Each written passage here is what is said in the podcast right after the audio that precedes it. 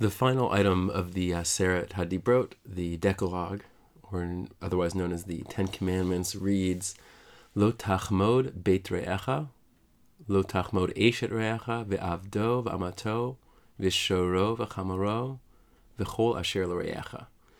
You should not covet your neighbor's house, you should not covet your neighbor's wife, his servant or maidservant, his ox or his donkey, and all that belongs to your fellow.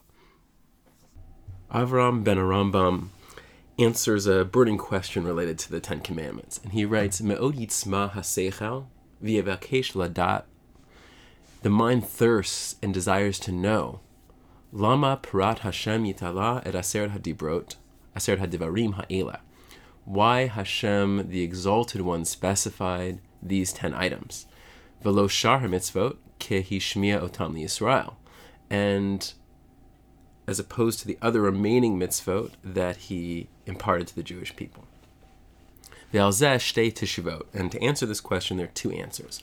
Achat mehen kizeh misodot hachachma ha'elokit.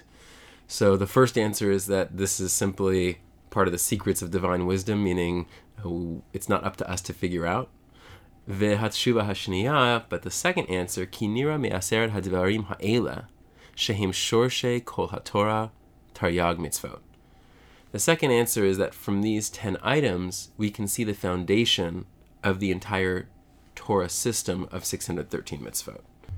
Avram ben HaRambam explains that the 10 items selected for the Decalogue are prototypical. Each item encompasses a foundational concept that reverberates throughout the entire Torah. The mitzvah of Shabbat is observed weekly, but the concept of differentiating between the ordinary and the distinct, the mundane and the special, the holy and the profane is universal. The commandment, you shall not murder, not only prohibits a specific action, but affirms the value the Torah places on human dignity, which lies at the root of many mitzvot. The final item of the Decalogue commands us not to covet what belongs to our fellow how can we understand this commandment and how can we be commanded to do something which seems to be out of our control? So the Ibn Ezra addresses this question and he explains Anashim Rabim Yitmahu al Zot mitzvah. Many people were astonished at this mitzvah. Adam davar nechman enav how can someone not desire what his heart finds beautiful, anything that uh, appears beautiful to his eyes? Viata etain lecha mashal. And he says, okay, I'm going to give you an analogy. Da ki ish kafri sheyesh lo dat nechona. Imagine a man. Uh, it comes from a kfar that he is. Uh, he's a, a villager. He's a peasant, so to speak and let's say he's of sound mind. V'hu ro'eh bat melech sheyafan. He sees a beautiful princess. Lo yachmod oto belibo. He's not really going to desire her. She Sheyishkavima that he would sleep with her. Ki ada ki lo yitaken. Because he knows uh, this is basically impossible. Uh, V'al takshov zeh ha kafri shehu ke'echad hamishugaim. And uh, this this peasant is not gonna uh, act insane she taveshi lo kinafayim that he has wings? Laof like a bird behem b'shemaim and be able to fly around in the heaven. Kilo yitakein liotzeh and uh, it's not really possible. This is an impossibility for him. And so he says you know similarly the person knows that he really digresses here a little bit, uh, but you know views it as a related concept that a person should also realize that whether it's a beautiful woman or his uh, or money, that this really isn't a result of a person's um, wisdom, but these are really part of the chelek, the uh, gift or the portion that that Hashem apportions people. And he, he quotes Kohelet, which says a person is given a certain portion, and explains further the Chachamim interpret this that a person's the outcome of a person's children or his sustenance, how much money he has, are not really dependent on his particular merits in this world. Uh, they're somewhat outside of a person's control. And through that, he's advocating that a person must therefore accept the portion that he's given. And I want to be clear too this means that the portion he may achieve through his own efforts. It doesn't mean he sits back and does nothing. But there are certain limitations on a person's standing in the world, and a person has to uh, accept that. And so as a result, he uses that to underpin this idea that a person shouldn't desire that which is beyond his uh, capability.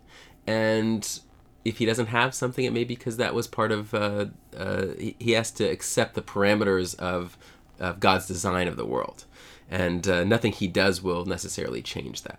And so he has to have a certain trust in his creator, um, and that uh, ex- accept the way the world works. So um, it's beautiful Ibn Ezra and something that's worth uh, worth studying further.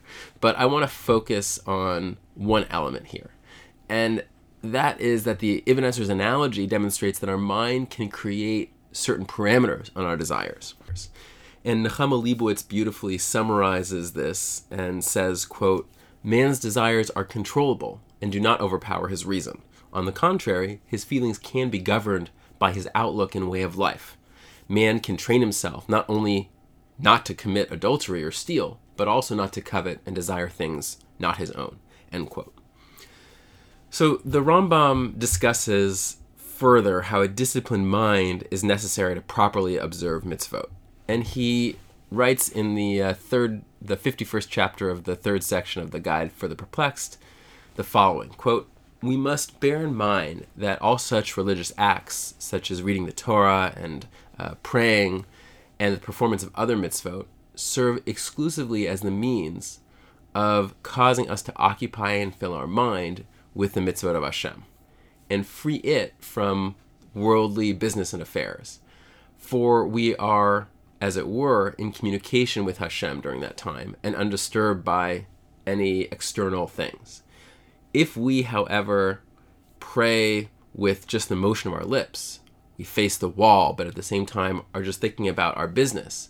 If we read the Torah with our um, our tongue while our heart is occupied with the building of our house, and we don't really think and internalize what we're reading, if we perform the commandments only with our limbs, we are like those who are engaged in digging in the ground or chopping wood in the forest without reflecting on the nature of those acts, or by whom they are commanded, or what is their object. We must not imagine that in this way we attain the highest perfection. On the contrary, we are like those in reference to whom Scripture says, Thou art near in the mouth and far from their reins. So, the Rambam is explaining that the objective of mitzvot is not exhausted in the performance of discrete physical actions. Those actions are designed to leave an impression on our mind, but the discipline of our inner world will determine the extent to which we are impacted by the experience of mitzvot. So, in a lecture describing the multifaceted objectives of a Torah education, the Rav describes one of these objectives in the following terms. There is a third kind of discipline which Yahad the Zokin teaches the young child. And the child hearkens and listens carefully. Namely, a disciplined inner life. The Torah is interested not only in human physical actions, be it at the individual physiological level, like eating, be it at a social level, such as selling or manufacturing goods. But the Torah is also interested in the inner activities of the Jew, in his emotional life. There is very much interest. We don't know, it's a secret one. You look at me as if I were talking, of, I mean, some nonsense. We think that the Torah is only concerned with the hand, with the legs, with my mouth, with the digestive organs. True, the Torah is concerned. But the Torah is also concerned with my, with my feelings, with my sentiments, with my emotions. But the Torah knew very well that certain emotions which I experience such as hate, envy, are disjunctive And the Torah requires of me to disown such emotions. To disown, to reject them. We believed in freedom of man, not only to perform physical acts, but also, I mean, as far as inner life is concerned. If an emotion is destructive,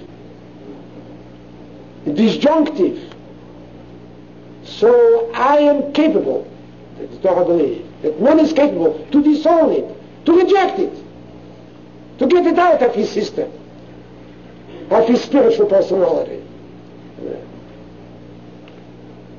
I was, I can give you an example. I mean, I'm not bragging about myself, but I cannot draw on the experience of somebody else. I have to draw on my own experience. I was very envious as a child. Very envious. I was envious of my friends in, because I was not a bright child. It's true. Some call me stupid. I was honest, intellectually honest. But, but I was not bright. I was very envious.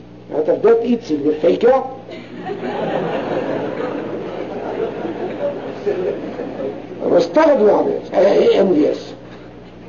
And I remember my father called me once and said it is a midah meguna. It's a bad habit. The emotion of envy is leisachmet, leisachmet, is forbidden. And I began to train myself to overcome it, and I have, I have succeeded. Now there is no kineh, no envy in my heart. I mean, I'm bad enough, boy. but, but there is no envy in my heart. On the contrary, I rejoice with the success of, of my fellow man. We are the Torah demanded from man a disciplined inner life.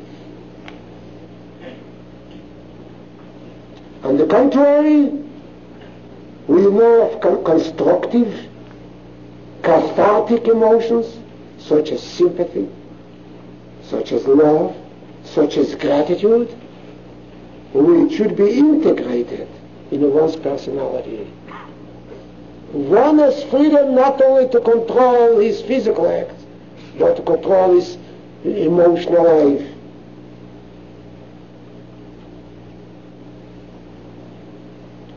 And this kind of discipline of the inner life is also taught by the Avzokin of the old father to the Yeletz Kunim, to the intelligent, bright, talented Jewish child. It is indeed a daunting task to change our patterns of thinking, but modern psychology, such as the field of cognitive behavioral therapy, has demonstrated that this is possible. It certainly isn't automatic or easy, but man is capable of adjusting how he experiences and interprets both his external and his internal world. This is an integral component of the Torah's aspirations for man and the final item of the Decalogue of the Aseret HaDibrot.